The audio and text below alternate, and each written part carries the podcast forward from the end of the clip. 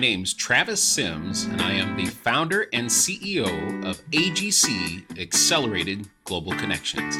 And this is the AGC Experience. Our lives are a series of choices. Each choice leads to a result. Would you like to easily know which choices are the right life choices for you? If you've never met Amy Tyson, owner of Infinity Life Design, make it a priority to connect with her. Amy is a master of feng shui and Bazi, which she calls destiny analysis. She assists her clients in understanding the hidden forces that are influencing their lives. A destiny reading with Amy is like reading a book all about you. She highlights which decisions will bring you to your fullest potential and which choices will lead you down a path of obstacles. If you're struggling with a challenge or you want to lift your life even higher, get connected with Amy and Infinity Life Design on facebook.com slash infinitylifedesign or subscribe to her online newsletter at infinitylifedesign.com and connect with your infinite life. All right. Well, thank you everybody for having me here and for listening. So, we're going to talk about erasing limiting beliefs to create your quantum shift. So, before getting into erasing the negative beliefs, we also need to understand what they are and where they come from. So, let's talk a little bit about that first. What are negative core limiting beliefs?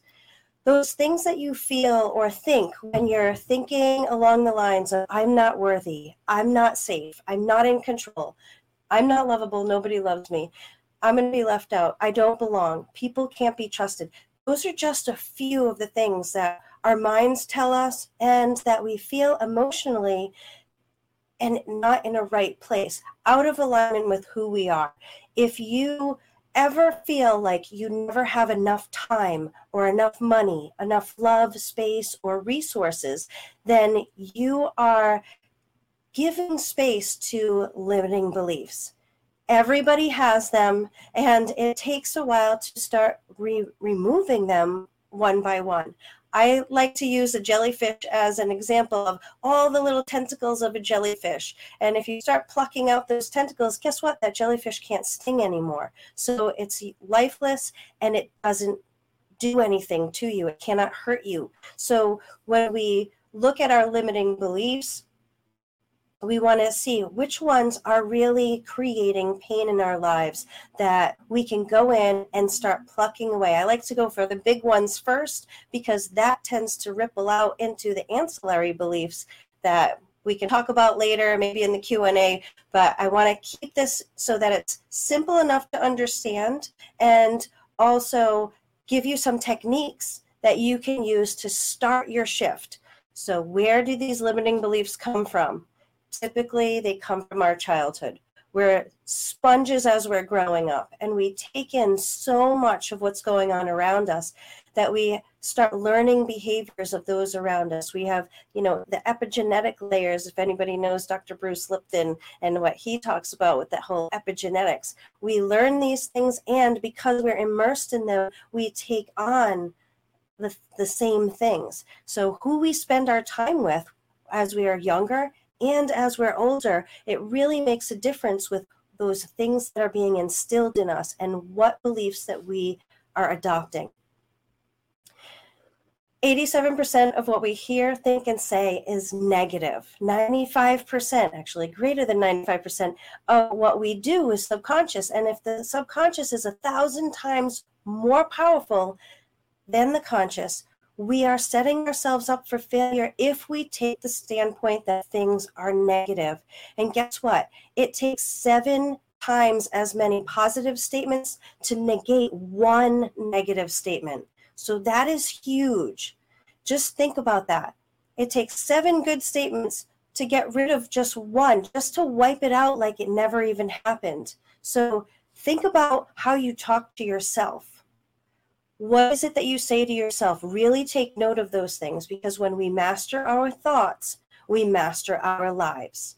Our thoughts become our reality. And you've probably heard that a million times before, but think about your thoughts and how, if they're negative or positive, they're one or the other. And if you go down the negative route, those become negative habits, which we tend to constantly be coming up against pitfalls and then failures. But if we think in a positive space, we develop positive habits. We look at everything as an opportunity and it leads to success.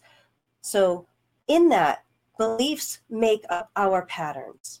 Our beliefs govern our thoughts and our emotions. When a belief is triggered, either positive or negative, we have a thought and an emotion that goes along with that. So, really pay attention to what you're thinking in certain situations, or if somebody says something and you all of a sudden feel like I'm angry or I'm sad or I feel hurt or left out, whatever that is, look at those thoughts and the feeling that goes with it because the beliefs then have control over our behavioral patterns. So, what is it that you say, do, act, behave next? What is it that you that happens next? If you have something or somebody that says something to you and you always act in a certain way or say a certain thing back and it's in a negative space and maybe afterwards you're saying to yourself oh my god why did i do that? Why did i say that? I should have done something else. I should have said this or i, I shouldn't have acted like that. Give yourself some grace take a step back take a breath and just know that this is coming from a pattern, from a belief. If you have the awareness enough to recognize it, you will then be able to do something about it. And many times we know that a belief may not be true. Like a thought comes to our head that I'm not worthy. And you know that you are worthy. You know it. But for some reason, you still give into it and you still behave in such a way that maybe I'm not worthy. And it's because there's still an emotional hook that's in there.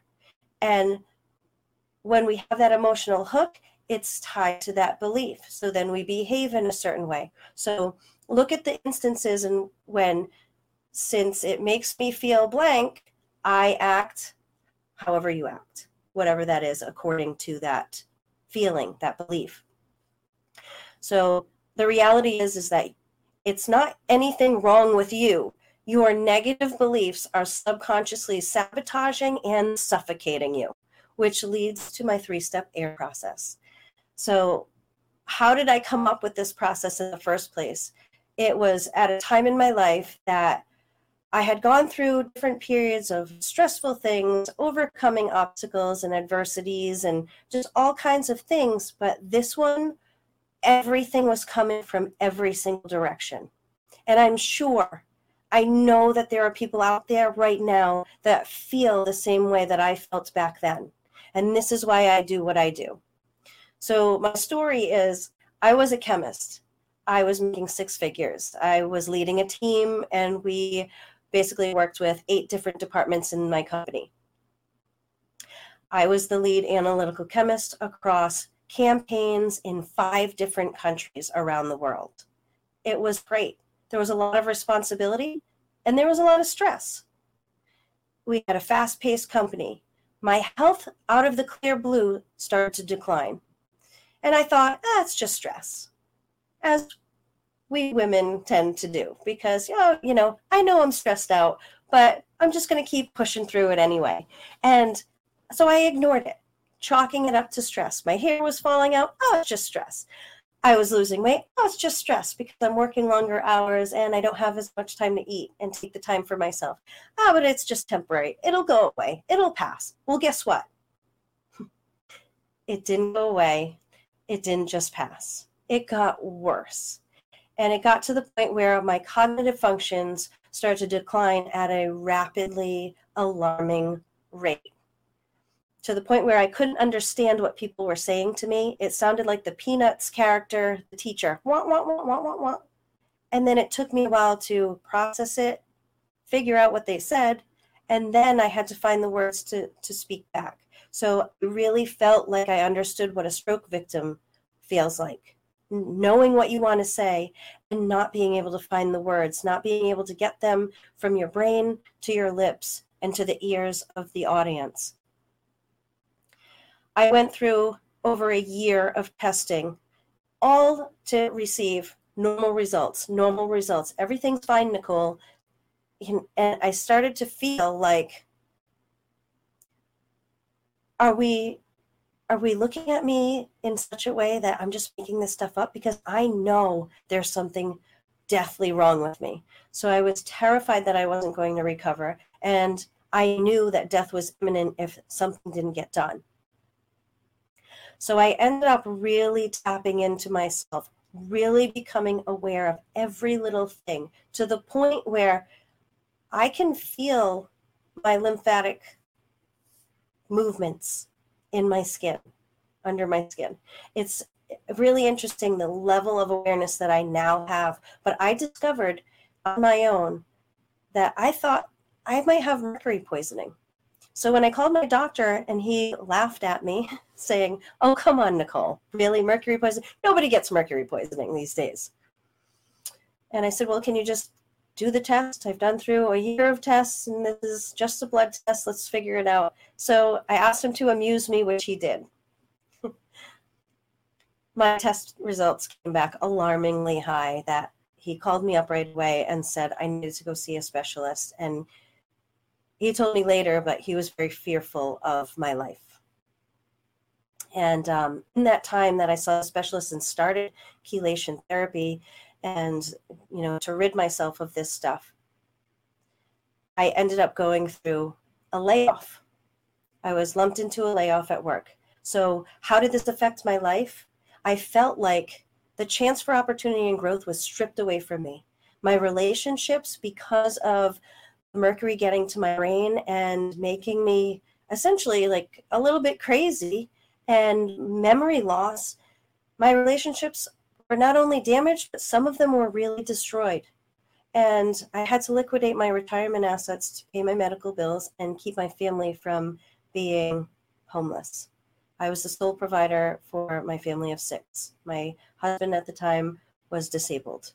And my health well that was far from healthy my emotional state was very rocky and i was insecure about the future although i was very hopeful and in that darkest hour all of the pieces came together into a strategic formula that i was able to figure out put it into action and then tweak it as i went along to come up with the methods the techniques and the mindset pieces that i use today so the process resuscitated my life. And that is why I'm so passionate about sharing this information, helping others to achieve great successes and uh, receive what seems like miraculous transformations by implementing easy to install techniques, methods, and procedures into your life so it doesn't seem like everything's getting rocked.